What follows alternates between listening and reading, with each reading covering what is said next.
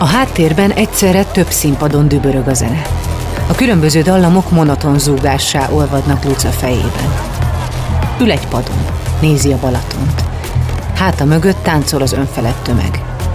Ő mozdulni sem bír. Forog a világ körülötte. Fogalma sincs, hogy mi történik. Pár nap elteltével súlyosbodik az állapota, és az orvos megállapítja, hogy a tüneteket egy vírus produkálja, amit többen elkaptak a Balatonon. A vírus az egyensúlyért felelős idegeket támadja, folyamatos erős szétülést okoz, és teljesen megfoghatatlannak tűnik. Egy olyan gyógyszert írnak fel Lucának, amit fülzúgásra szoktak adni időseknek. De legalább segít. Luca állapota javul. Örül, hogy újra gondtalanul élheti életét. De nem sokáig.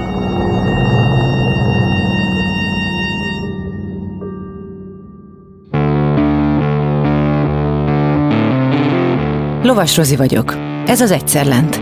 Egy podcast azokról, akiknek hatalmas pofont adott az élet. Megjárták a gödör mélyét, de sokkal erősebben másztak ki belőle.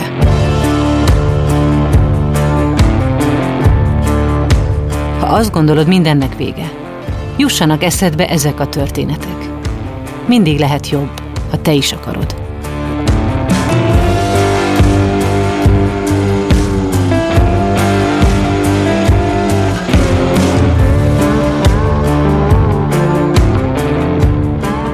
Kőműves Luca 1990-ben született.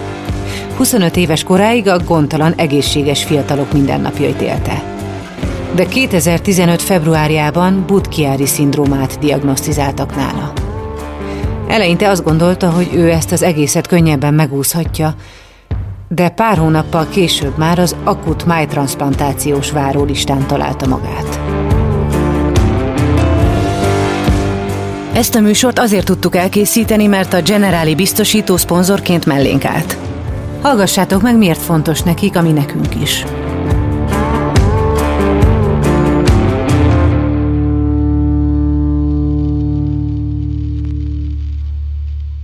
A leggyakrabban a semmiből jön az a bizonyos pofon, ami a padlóra küld. Elveszíted a munkád, a társad, vagy a saját egészséged mondja fel a szolgálatot. Ahányan vagyunk, annyiféleképpen vagyunk rosszul, és annyiféle támogatásra vágyunk. Mi a Generalinál abban hiszünk, hogy empátiával, személyes kapcsolattartással és rátszabott megoldásokkal úgy tudunk segíteni, ahogy neked a legjobb. Azért támogatjuk az Egyszer Lent podcastet, mert tudjuk, hogy ezek a történetek nem csak elgondolkodtatnak, hanem segítenek abban, hogy jobban odafigyeljünk egymásra, és ezzel megelőzhetjük a bajt, vagy csökkenthetjük azok súlyosságát. Reggeli pesgésben a város. A busz zögykölődik a kátyúk között. Luca álmosan támasztja fejét a hideg ablaküvegnek. A tükröződésben meglátja, hogy a sminkje kicsit elkenődött. Miközben megigazítja, észreveszi, hogy le kell szállnia. Gyorsan jelez, a busz megáll, Luca lepattan, sietősen lépdel a munkahelye felé. Ahogy beér, gyorsan megmossa az arcát a WC-ben, de egy átbulizott éjszaka nyomait egy arcmosás nem tünteti el. De nem is bánja. Fiatal, tele van energiával, bírja a tempót. Nézi a tükörben, ahogy az arcán cseppekben folyik le a víz. A 20 évei elején, ahogy a legtöbben, ő is azt érzi, hogy elpusztíthatatlan. Önálló nő, van munkája is, kiegyensúlyozott párkapcsolata. Maga biztosan mosolyodik el. Ugyanilyen magabiztosan indult azon a napon is, amikor a reggeli készülődés közben észrevette, hogy valami nem stimmel. Nem tudja begombolni a nadrágját, mintha szűk lenne, mintha felpuffat volna. De hát nem is evett sokat. Másnap reggel ugyanezt történt, sőt, talán még szűkebb lett a nadrág.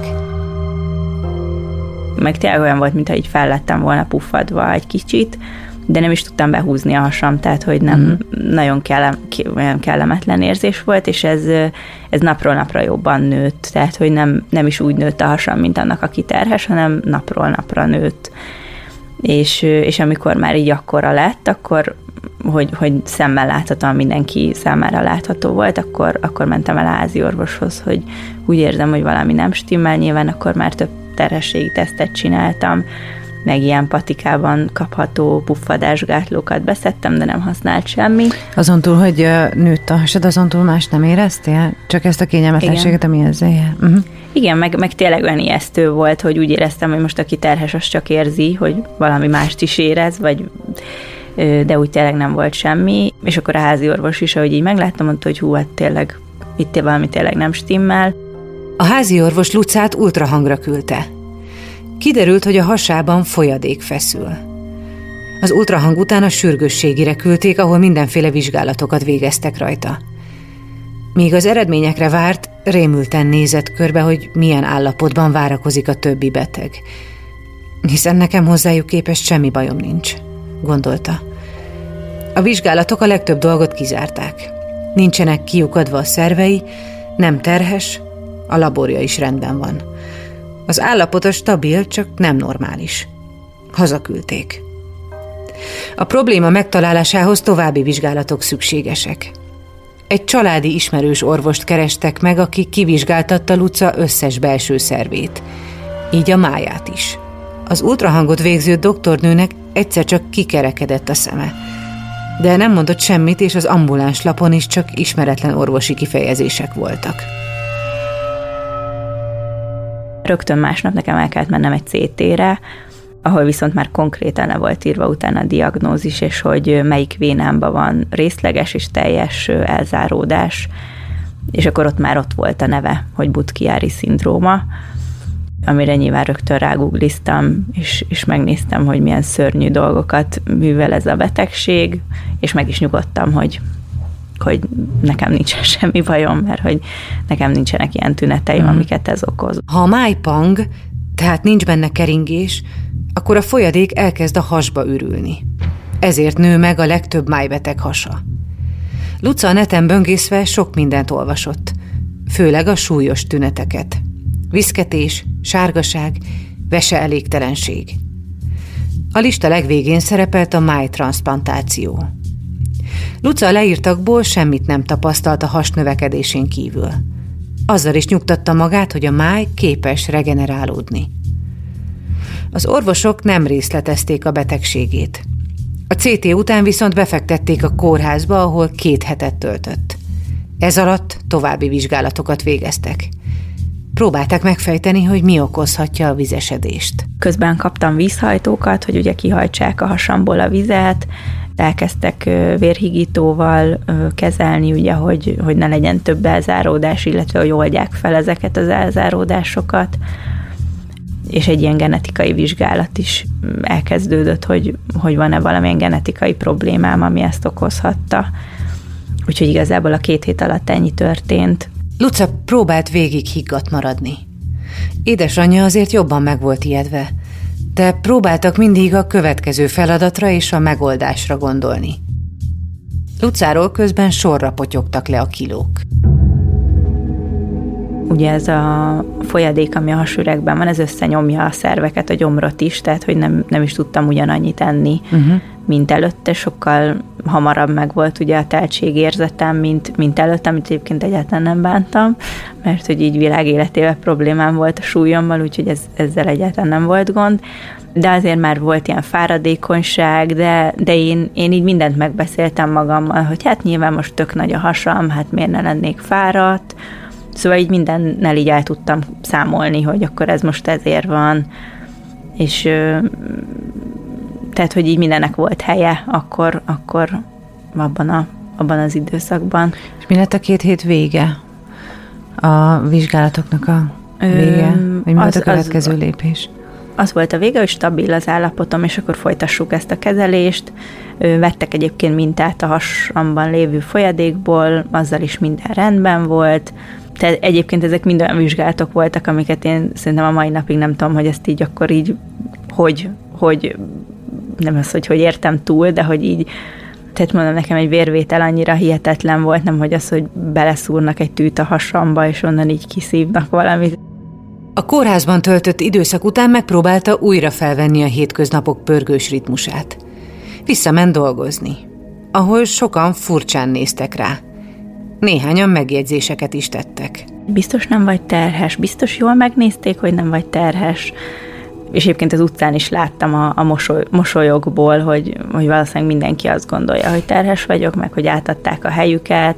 Tényleg? Igen. És ezt hogy élted meg? Ez borzasztó nehezen. Tehát, hogy annyira utáltam az összes embert, aki rám mosolygott az utcán, hogy legszívesebben így egy ilyen transzparenssel így jártam volna, hogy nem vagyok terhes. Hmm mert szóval úgy, értettem, hogy úgy éreztem, hogy nem vagyok megértve, tehát hogy miért gondolják azt, hogy akinek nagy hasa van, az terhes, de közben nyilván én, mivel már ki voltam okosodva, ezért tudtam, de mondjuk egy hónappal az előtt valószínűleg én, én, is, én is így gondolkoztam volna, és aztán aztán egyszer anyukám ült le, és mondta azt, hogy figyelj, kicsikém, te egy fiatal, szép, vékony lány vagy, akinek nagy a hasa, hát most végig mit gondolna bármelyik ember, tehát nyilván nem gondol bele, hogy ú, biztos valami más baja van, hanem hogy, és egyébként ott ő ezzel így megnyugtatott, tehát utána már kihasználtam a helyzetet, és mondjuk megköszöntem a helyet a buszon, és leültem.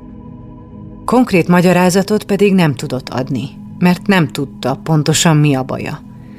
Kollégái csak annyit láttak, hogy egyik orvostól megy a másikhoz, közben pedig csak nő a hasa. Luca napról napra fáradtabbnak érezte magát. Gyakran volt hányingere, és egyre többet hányt. Májusban döntöttem úgy, hogy táppénzre megyek és befejezem a munkát, mert hogy ott meg iszonyúan próbáltam helytállni, tehát hogy nehogy az legyen, hogy én most én most hazamegyek pihengetni hónapokra vagy hetekre, úgyhogy találgatjuk, hogy mi a bajom, hanem próbáltam azért helytállni, de nyilván májusban ott, ott fel kellett ismernem, hogy se fizikailag nem bírom, és lelkileg sem bírom tartani magam, hogy ebben a bizonytalanságban, úgyhogy még egy, egy másik fórumról is kapjam a kérdéseket, hogy akkor most ma is elmész hamarabb, meg ma, ma is később jössz be, meg, uh-huh. meg most már megint le kellett ülnöd, tehát éreztem, hogy azért hátráltatom a kollégáimat is, akkor egyébként vendéglátásban dolgoztam, úgyhogy ezzel én egy ilyen terhet tettem le magamról, hogy, hogy akkor úgy döntöttem, hogy, hogy akkor ezt így mostanáig bírtam. A betegség hónapjaiban sok barát lemorzsolódott Luca mellől, de nem bánta. Legalább kiderült, kik az igazi barátai. Teljesen megváltozott az élete. Nem ülhetett be a barátaival spontán egy fröccsre. A vizsgálatok közötti szabadidejében pihennie kellett. Ez volt most a feladata. Erre kellett koncentrálnia. A vizsgálatok sorra követték egymást, mert még mindig nem találták a probléma gyökerét. Az egyik mélypont a csontvelő mintavétel volt. Iszonyú vicces volt, mert, mert maga az orvos is ilyen nagyon vicces fazon volt, tehát ilyen magas, szemüveges, mint egy rajzfilm figura, és akkor így én meg így összetöpörödve, mint egy ilyen kis gombóc úgy vártam, és akkor mondta, hogy jó napot, én vagyok a végrehajtó. és akkor így mondtam, hogy úristen, mondom, szerint, szerint ez ennyire vicces tényleg, hogy így és egyébként maga a vizsgálat nem fáj, mert hogy elérzéstelenítik, de mondjuk így végig ébren vagyok, vagy voltam, és megkértem egyébként, hogy nem mondja, hogy mit csinál, mert hogy nem érdekel. Meg hogy mondta, hogy megnézem, mert mondtam, hogy nem nézem meg, nem érdekel. Lehet, hogy most már megnézném, vagy most érdekelne, de nyilván akkor úgy éreztem, hogy egyáltalán nem érdekel már, hogy mit csinál, hogy mit vesz, hogy hogy néz ki, csak hogy így valami legyen. Utána viszont egyrészt ilyen le volt bénulva a fél oldalam az érzéstelenítőtől, tehát úgy, úgy mentem ki az autóig, hogy ilyen rutinból léptem, tehát egy egyetlen nem éreztem a lábaimat, meg semmit, és utána viszont, mikor kimegy az érzéstelenítő, akkor az így olyan érzés, mint hogyha így össze-vissza vertek volna az utcán, a földön, tehát, uh-huh. hogy mhm. ilyen, ilyen iszonyú csont, meg, meg, meg ugye porci, minden porcikája fáj az embernek, és akkor a legszebb az egész, hogy három hetet vártam az eredményre, ami után közötték, hogy a minta nem megfelelő. Ó, oh, És hogy újra, újra kell csinálni. Úgyhogy, úgyhogy előről kellett kezdeni. És másodszor már van egy élményanyagod is arról, hogy mi várható? Igen, egyébként én nagyon jó vagyok ebben, a, hogy így mikre gondolok közben, tehát, hogy ezt én nagyon jól kifejlesztettem, hogy, hogy egy csomó szép emlékem van nyilván, amik, amiket ilyenkor így elő tudok hozni, és akkor, hogy így milyen illata van a tengernek, meg ú, meg milyen jó, amikor így lobog az ember haja a szélbe, meg ilyen strandnyüzsi van, meg ilyenek, és akkor így nyilván közben, közben mindig, mindig ilyeneken járt az eszem. A második mintavétel már sikeres volt. Ezután Luca megpróbálta kielvezni, ami a nyárból maradt. Strandra ment egy barátjával. Nagyméretű pólót vett fel, hogy ne látszódjon a hasa. Még pár napra nagyszüleit is meglátogatta a Tiszánál, ahol a családja nyaralt. Ezt megelőzően azonban már le kellett csapolni a hasát. A felgyülemlett folyadék erős fájdalmakat okozott, és a vízhajtók már kevésnek bizonyultak. Egyre nehezebben mozgott, és nem tudott aludni sem. Mondták ugyan, hogy, hogy ez így visszatermelődik, tehát hogy ez ne, ne azt várjam ettől, hogy akkor most hónapokig jobban leszek, illetve egy csomó ilyen ásványi anyagot utána pótolni kell, mert hogy ebbe a folyadékba felhalmozódnak uh-huh. olyan dolgok is, amik hasznosak. És az első ilyen alkalomnál három litert csapoltak le a hasamból, és ezt nem lehetett észrevenni. Tehát, hogy, hogy akkora volt a hasam, hogy három liter az nem látszott meg rajta, hogy, hogy ott bármi is történt. Uh-huh. Csak és én éreztem egy kicsit, hogy, hogy jobb, meg tudtam enni is, de hát nem sokáig. És ezek még mindig ilyen tüneti kezelések? Igen. Voltak. A csontverő mint mintavétel az milyen eredményt hozott? Az olyan eredményt hozott, hogy van a csontvelőmnek egy ilyen túlműködése, amitől valószínűleg túl sok vörös vérsejtem termelődik, és ezáltal a trombózisnak nagyobb a veszélye. Illetve van egy ilyen genetikai véralvadási problémám is, ami, mint kiderült, a 80%-ának az embereknek van, csak nem mindenkinél okoz problémát, és most már, most már ezért kimerem jelenteni, hogy nálam a fogamzásgátló okozta ezt a problémát ezzel a genetikai hajlammal együtt. Uh-huh. Amit ugye jobb nőgyógyászok vesznek vért, mielőtt fel, felírnak fogamzásgátlót, de nálam ez elmaradt, úgyhogy, úgyhogy ezt egyébként ki lehetett volna szűrni, úgyhogy mondjuk nem ír fel fogamzásgátlót az orvos. Tehát a genetikai hajlam, és ez a fogamzásgátló együtt okozhatta ezt a trombózist, ami Igen. a májadban keletkezett, ami, ami minden mást is okozott. És akkor itt talán egyel közelebb kerültél ahhoz, hogy miért, vagy hogyan, de igazából a baj már, már benned, maga az elzáródás az megtörtént. Igen. És a megoldáshoz mikor kezdtetek közelebb kerülni? Én igazából folyamatosan kérdezgettem az orvosomat, hogy, hogy most ezeket miért csináljuk. Tehát, hogy azért, mert, mert ezt ezzel megoldjuk, vagy azért, hogy jobban legyek. Uh-huh.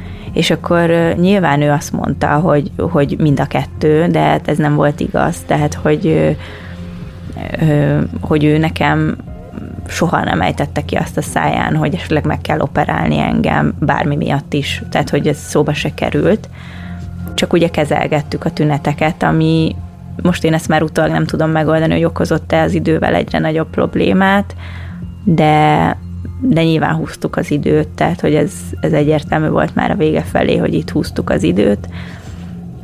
És azért már itt a nyáron, nyár vége fele azért elkezdtem elég, elég rossz állapotba kerülni, tehát ugye tudtuk, hogy miért, meg tudtuk, hogy mi történt, már az okot is tudtuk, és ugye folyamatosan jártam vissza a kontrollra, szedtem a gyógyszereket, de, de akkor már így, tehát azért egy nyarat 25 évesen úgy átvészelni, hogy az ember nem megy sehova, vagy hát próbálkozik elmenni strandra, de hogy alapvetően nem olyan életet él, mint kellene, azért már sokszor megfordult a fejem, hogy akkor most így ez így lesz, innentől kezdve minden nyáron így lesz, meg minden hónapban, vagy hogy, vagy hogy mi lesz. Luca borzasztó dühös volt a testére. Mindig arra vágyott, hogy vékony legyen, erre most ott állt a tükör előtt lefogyva, és mégiscsak egy nagy hasat látott maga előtt. Ha hanyat feküdt, alig kapott levegőt. 65 kiló volt, de ebből 20 kilót csak a hasa tett ki. Az arca beesett, és a bőrszíne is megváltozott. Mivel orvosai semmit nem közöltek az állapotáról, megpróbáltak alternatív módon megoldást keresni. Jártak természetgyógyásznál, látóasszonynál, akupunktúrás kezelésen egy kínai egészségügyi központban, ahol legalább annyit mondtak, hogy bár meggyógyítani nem tudják, abban segíthetnek, hogy kicsit felfrissüljön a keringése. Egy dietetikus szigorú fehérje diétát írt elő Lucának, miután megállapította, hogy valószínűleg inzulin rezisztenciája van. Egy hét alatt 8 kilót fogyott. A kórházban ezért nagyon leszitták, ugyanis a máj szinte csak fehérjéből tud táplálkozni, semmi másból. Tehát még így adtam a szarnak mm. egy pofont. De hát mit csináljon az ember, hogyha nem mondanak Igen, semmit? igen, tehát hogy szerintem ebben a helyzetben mindenki mindent elhisz, amivel így kicsit is azt ígérik, hogy jobb lesz. És egyébként akkor egy ismerősöm által elkerültem a transplantációs klinikára, hogy egy doktornővel beszéljek, hogy nézze meg a leleteimet, és hogy így mondjon valamit. Ugye most, én most ide járok kontrollra erre a helyre, ami így elsőre ilyen borzalmasan taszító volt az egész, ott mindenki maszkba ült, iszonyú sokat kellett várni, nem éreztem jól magam, el akartam menni, és végül így benyomtak engem, hogy csak nehogy elmenjek, inkább most rögtön behív a doktornő. Egyébként ilyen nagyon kimért és rideg ö, doktornő volt, de így megkérdezte, hogy mi a kérdés, hogy nem érti, hogy, hogy mit nem értek, vagy hogy mi a kérdésem, és akkor mondtam, hogy hát, hogy, hogy ez micsoda, és hogy hát mondta, hogy hogy, hogy mi, hát magának új máj kell. És akkor így mondtam, hogy na jó van, ez is itt fújja saját maga vizéjét, hogy itt mindenki azt mondja, ami, amilyen helyen éppen dolgozik, hát most ez a transplantációs klinika, nyilván ő azt fogja mondani, hogy nekem új máj kell, szóval körülbelül ennyire hatott meg a dolog. És ő adott nekem egy listát, hogy milyen vizsgálatokat kell megcsináltatnom ahhoz, hogy felkerüljek a várólistára. És én ezt akkor elvittem a kezelőorvosomnak, aki így megköszönte és elrakta tehát, hogy ezzel még ő is megnyugtatott engem, hogy itt szó sincs arról, hogy nekem erre szükségem lenne. Időközben a nagy szerelem is tönkrement. Luca a közös albérletből visszaköltözött édesanyjához. Nem lett vége, csak tönkrement, tehát uh-huh. hogy, hogy mi nem engedtük el egymást, nyilván emiatt a betegség miatt ő nem is akart engem elengedni, de, de én hazaköltöztem anyukámhoz, ő elköltözött külön, és így igyekeztem minél kevesebbet kommunikálni, meg találkozni vele, mert úgy éreztem, hogy ez nekem egy plusz energia, amit ő így elvisz azzal, hogy, hogy kérdezget, megfaggat, meg, meg esetleg rosszul esik neki, ahogy én válaszolok. Tehát, hogy nem voltam én akkor egy barátságos ember egyáltalán. Luca édesanyja végig kísérte a nehéz időszakban. Hozta, vitte mindenhová. Miközben végig kellett nézni a lánya szenvedését, és teljesen tehetetlen volt. A második leszívás alatt már megváltozott a folyadék színe. Piros volt a vértől. A kezelőorvos ekkor egyébként egy hónapig szabadságon volt, el sem lehetett érni. Luca minden hétköznapját kórházban töltötte. Hétvégére mehetett csak haza. Az egyik ilyen hétvégén vasárnap jöttem rá. Nagyon fáradt voltam egész hétvégén, és akkor olyan feltűnően sokat aludtam, tehát előtte nem volt olyan, hogy így órákig föl se keljek és nagyon sokat aludtam, és akkor vasárnap rájöttem, hogy nem voltam még pisilni egész hétvégén. És akkor mondta anyukám, hogy jó, hát akkor most megyünk vissza a kórházba, akkor borzasztóan ki voltam borulva, hogy a vasárnapi éjszakás műszak fog engem fogadni, akik így, most jó, nem akarok csúnyát mondani, hogy de hát nem, nem a legélesebb ö, csapat volt az, akihez úgy szívesen kerül az ember, és akkor visszamentem még vasárnap, akkor megkatétereztek, amit még akkor se soha előtte, és, és az se sikerült jól, mert hogy, mert hogy nem jó méretet próbáltak.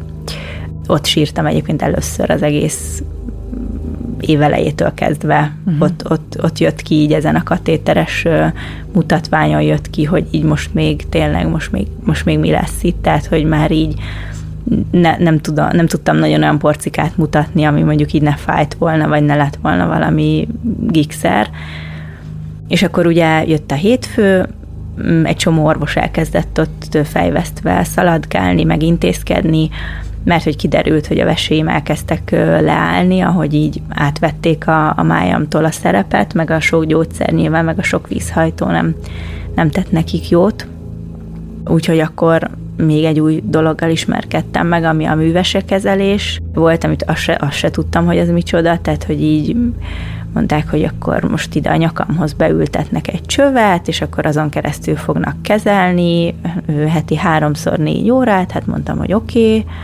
tehát hogy ott már szerintem így nem nagyon voltam tudatában annak, hogy most ennek így utána nézzek, hogy mi az, hogy művesekezelés, meg hogy vannak, akik évekig járnak erre, amíg kapnak egy új vesét, tehát hogy ez így meg se fordult a fejembe, hogy ez ilyen komoly dolog. úgyhogy akkor az is el, és akkor onnantól kezdve már nem engedtek haza a kórházból, illetve anyukám se, mert ő meg azt mondta, hogy ő meg nem megy haza. Úgyhogy ő egy ilyen kétágyas szobába kerültem be, ahol anyukám ott aludt onnantól kezdve minden nap, és minden reggelre ő felöltözött, hogy nehogy azt így őt pizsamába lássák, de, de hát már az összes tudca ott volt, meg teljesen be volt oda költözve. Lucát már semmi nem tudta lekötni. Próbálkoztak filmekkel, könyvekkel, zenével, keresztrejtvénnyel, de semmi nem érdekelte. A művese kezelés úgy néz ki, hogy leszívnak bizonyos mennyiségű vért, amit egy gépben keringetnek, így kiszűrik a káros anyagokat. A kezelés végére borzasztó fáradt lesz az ember. Luca is mindig aludt utána. És ezzel még mindig csak a tünetet kezelték. A rezidens orvosok, akik a szabadságon lévő orvost helyettesítették, Előkeresték Luca korábbi papírját, amin rajta volt, hogy milyen vizsgálatok szükségesek a transplantációhoz. Majd tolószékben tolták őt vizsgálatról vizsgálatra. Ez a két hónap, ez volt talán a legnehezebb minden szempontból. Tehát nyilván akkor voltam már a legrosszabb állapotban, tehát ott már nem keltem föl az ágyból.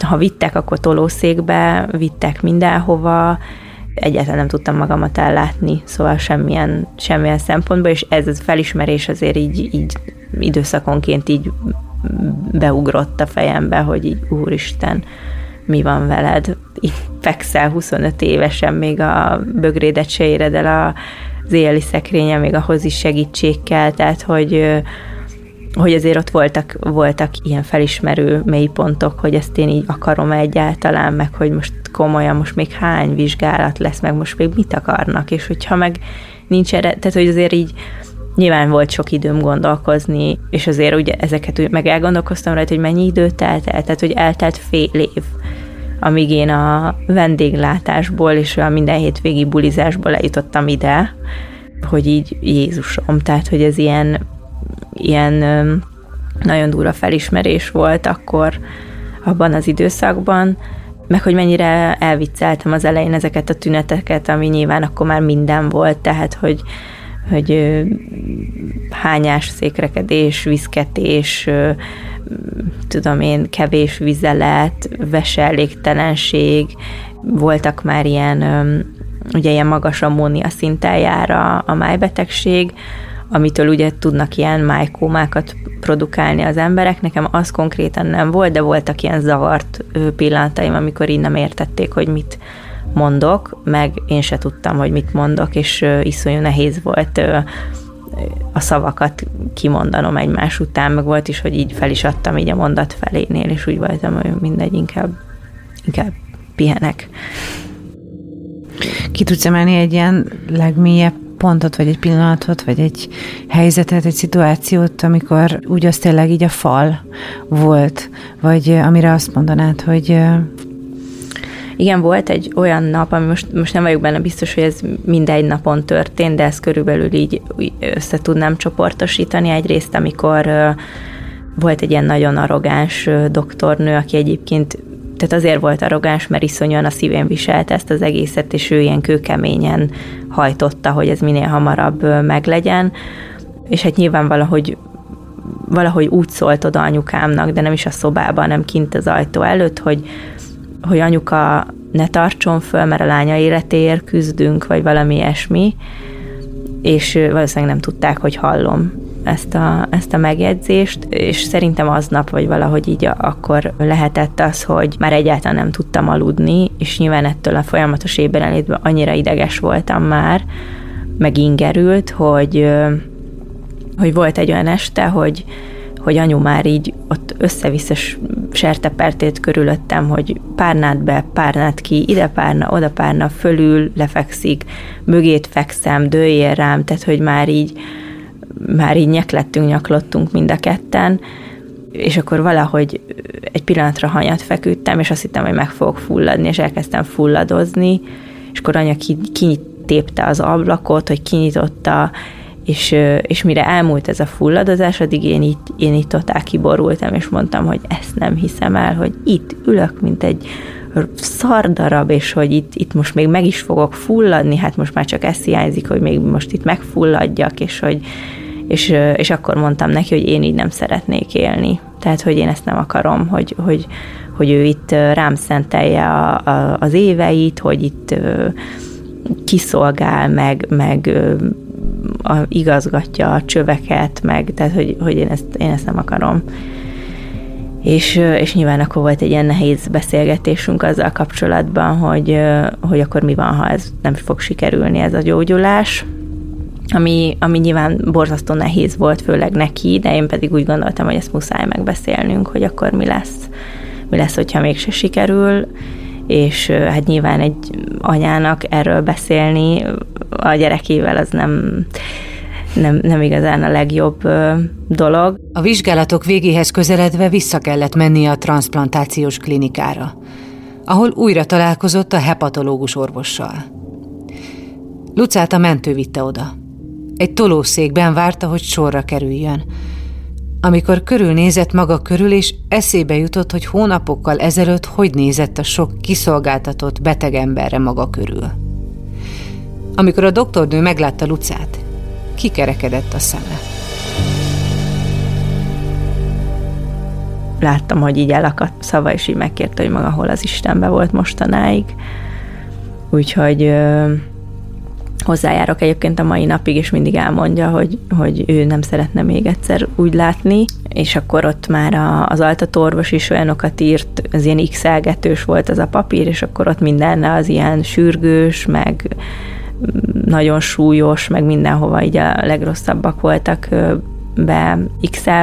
Egy szerdai napon végül megtörtént az utolsó vizsgálat is.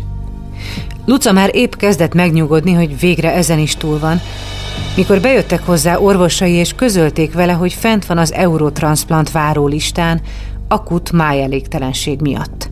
És akkor, amikor feltettek erre a listára, akkor viszont nagyon kiborultam, hogy, hogy, hogy nekem nem hagynak elég időt, és hogy én erről nem dönthettem, meg, meg akkor most az van, hogy nekem így készenlétbe kell lennem, nem mintha egyébként rengeteg dolgom lett volna, de, de ott, ott úgy éreztem, hogy engem most sarokba szorítottak ezzel, és, és hogy nincs más választásom, mert hogyha felhívnak, akkor nem mondhatom azt, hogy nem érek rá, vagy hogy most, most közt ezt nem kérem, hanem hogy ott, ott már nem lesz más megoldás, és akkor nyilván még az utolsó pillanatig is bíztam benne, hogy itt lehet, hogy azért lesz valami más azon kívül, hogy felvágják a hasam, és valaki másnak a szervét beleteszik, szóval, hogy ez így... De volt egy ilyen prekoncepciód ezzel kapcsolatban?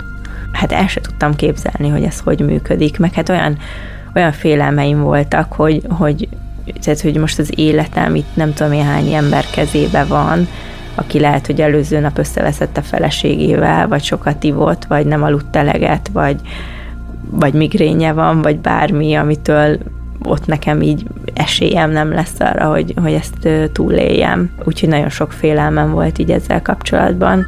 Pénteken megcsörrent a telefon. Van szerv. Luca sokkot kapott. Fogalma sem volt, mi vár rá. Beült egy utolsó művese kezelésre, ahol mintha egyszer csak megállt volna az idő. A kezelésen ülve elengedte a fél éve tartó stresszt. Kiüresedett az elméje. Teljesen megnyugodott.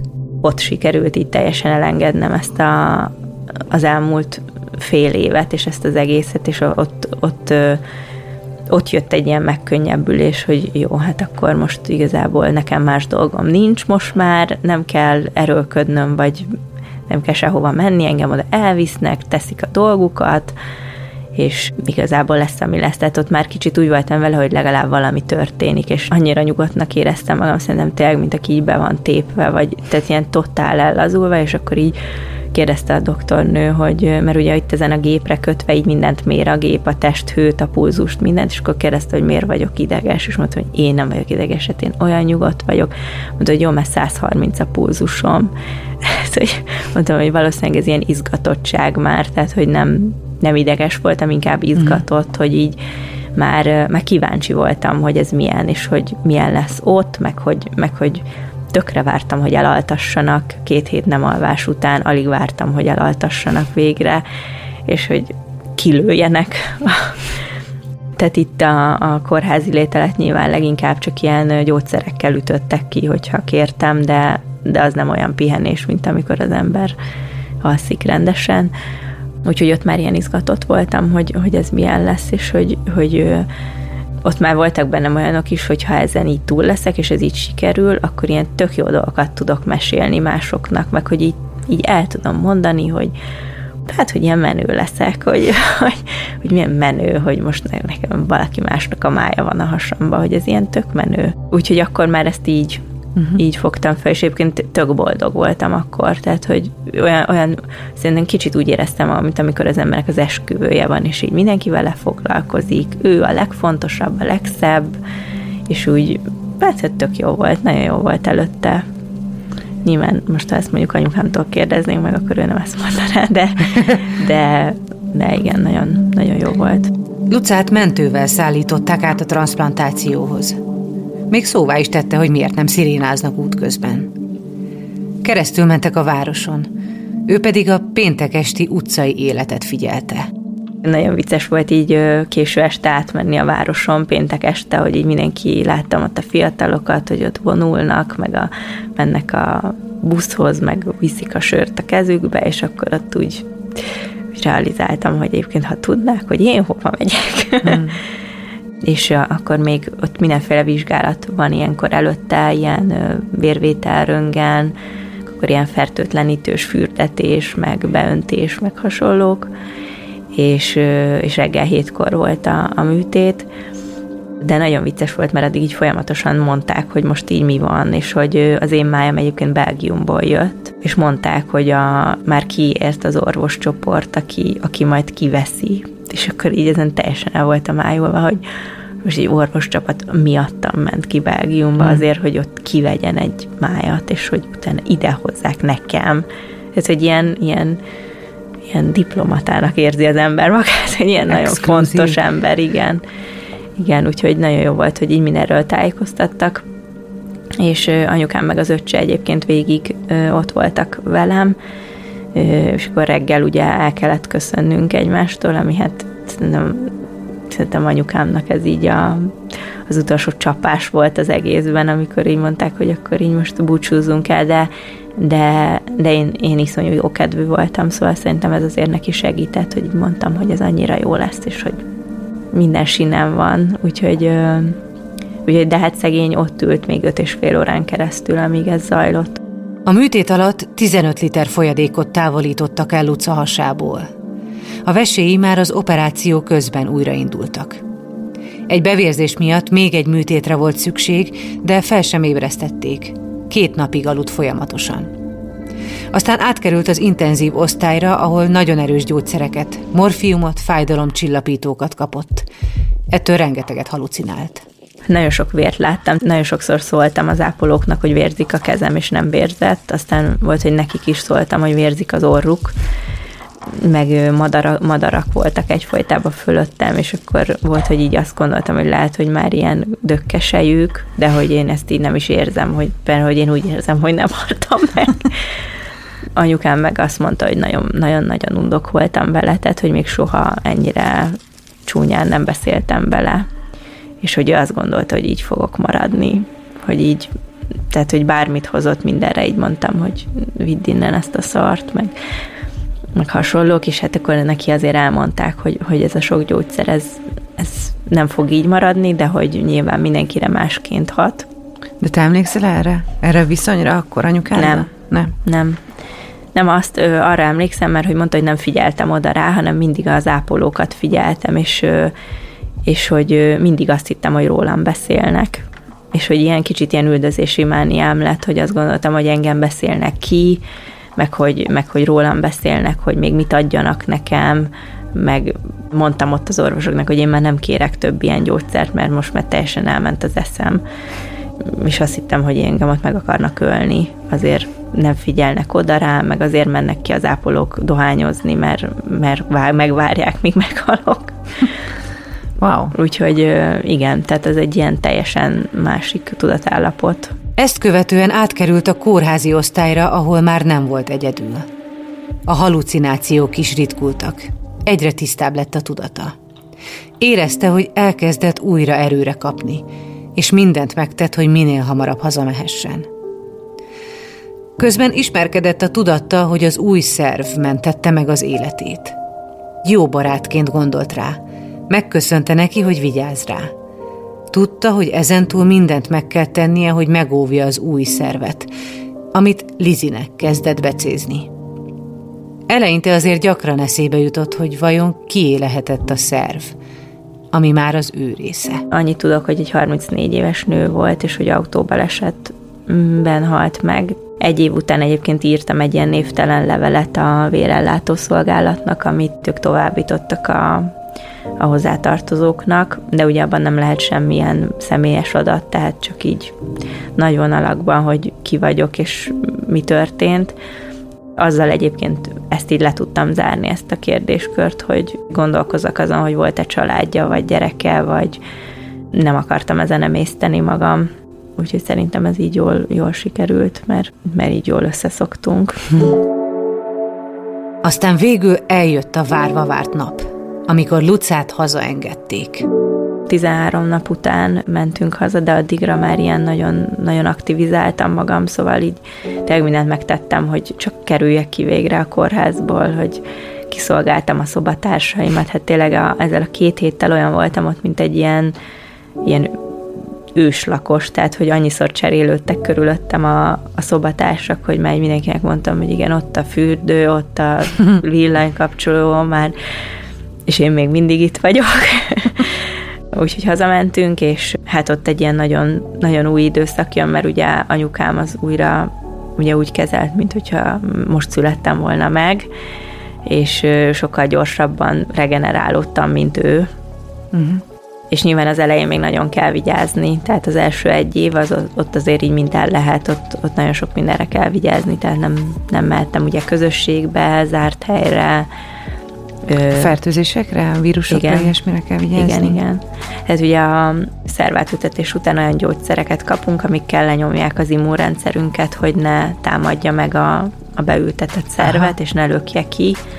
Ez, ahogy telnek az évek, egyre kevesebb a gyógyszer, és egyre kevésbé nyomják le az immunrendszerünket, ahogy ugye egyre jobban szokunk össze, de az elején azért nagyon sok gyógyszer van nagyon sok mellékhatással, nyilván ezeket is azért ilyen fiatal lányként nehéz volt az elején, hogy ilyen marékba hullott a hajam, meg nagyon remegett a kezem nagyon sokáig, és hát egyébként 45 kilósan jöttem ki a kórházból, úgyhogy olyan se volt még, hogy engem fel kelljen hízlalni, ez mondjuk nyilván nagyon tetszett, de ugye ilyen szteroidot is kaptam az elején, akkor attól a bőröm is nagyon csúnya lett, szóval volt egy csomó olyan dolog, ami, ami így ezt a gyógyulási időszakot kicsit így megrondította.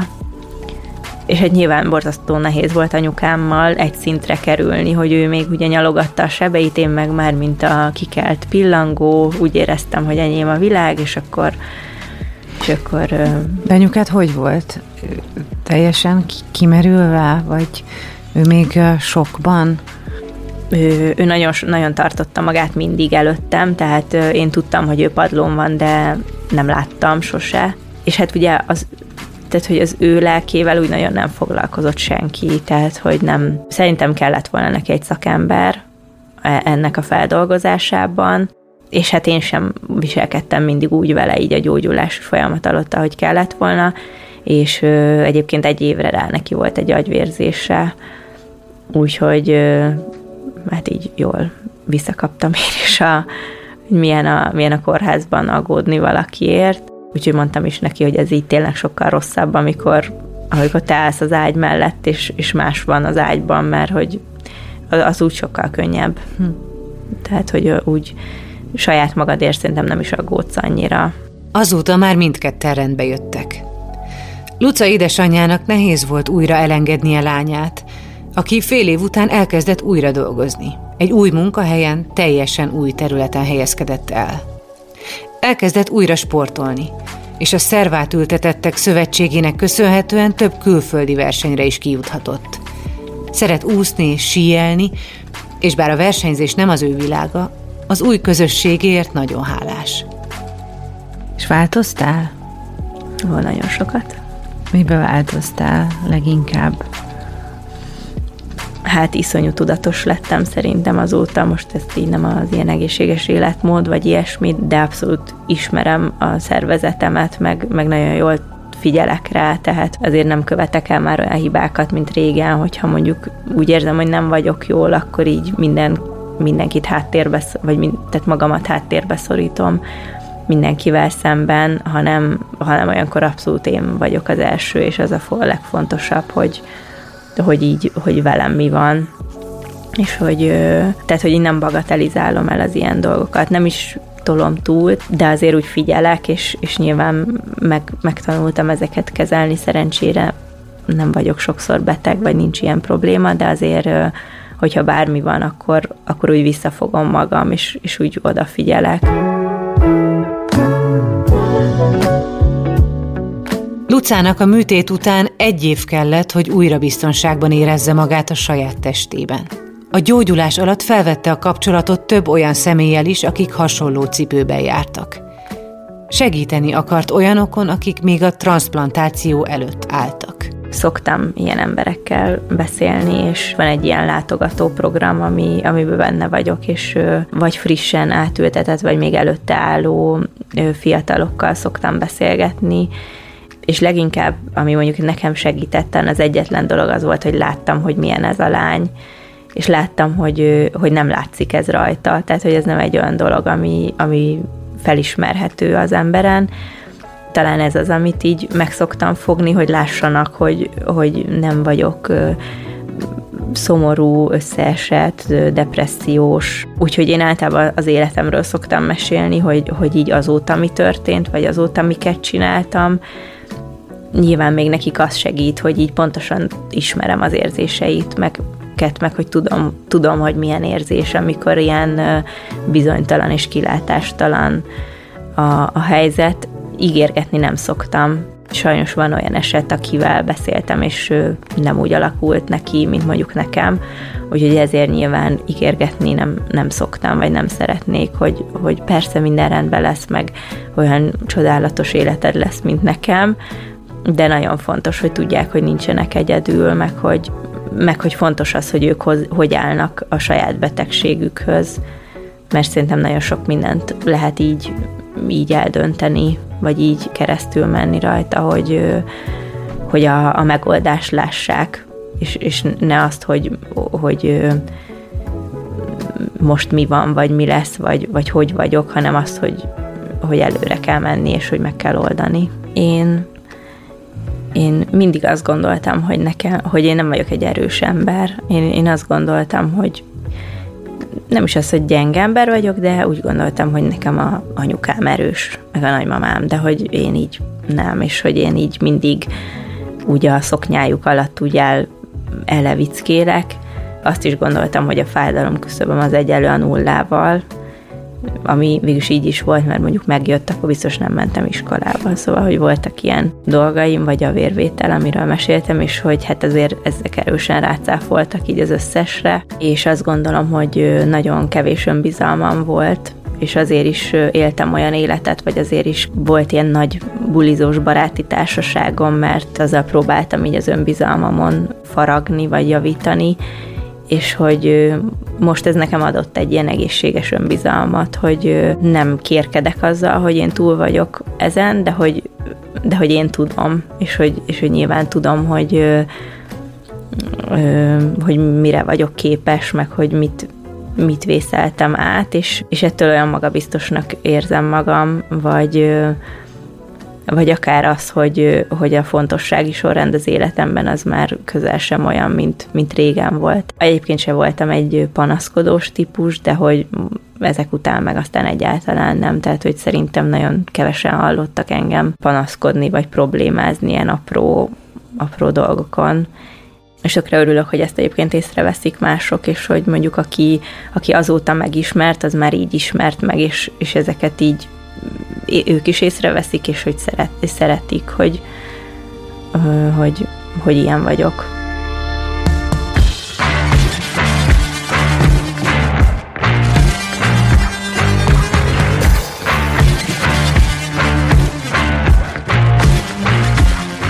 Az Egyszer Lent Podcast harmadik évadának hatodik epizódját hallhattátok. Azért indítottuk el ezt a műsort, hogy megmutassuk, minden veremből van kiút. Amikor a legalján vagyunk, lehet, hogy nem látszik, de tehetünk azért, hogy megtaláljuk.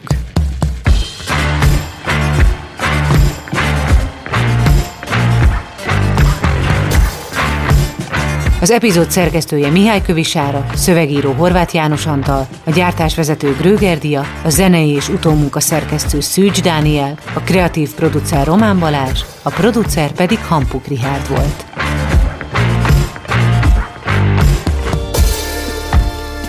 Lovas Rozit hallottátok. Két hét múlva újabb történettel jövök.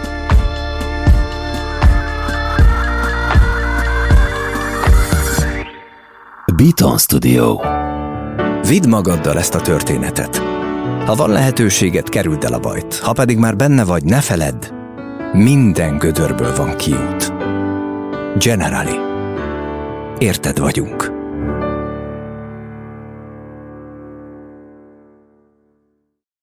Ez egy Béton podcast.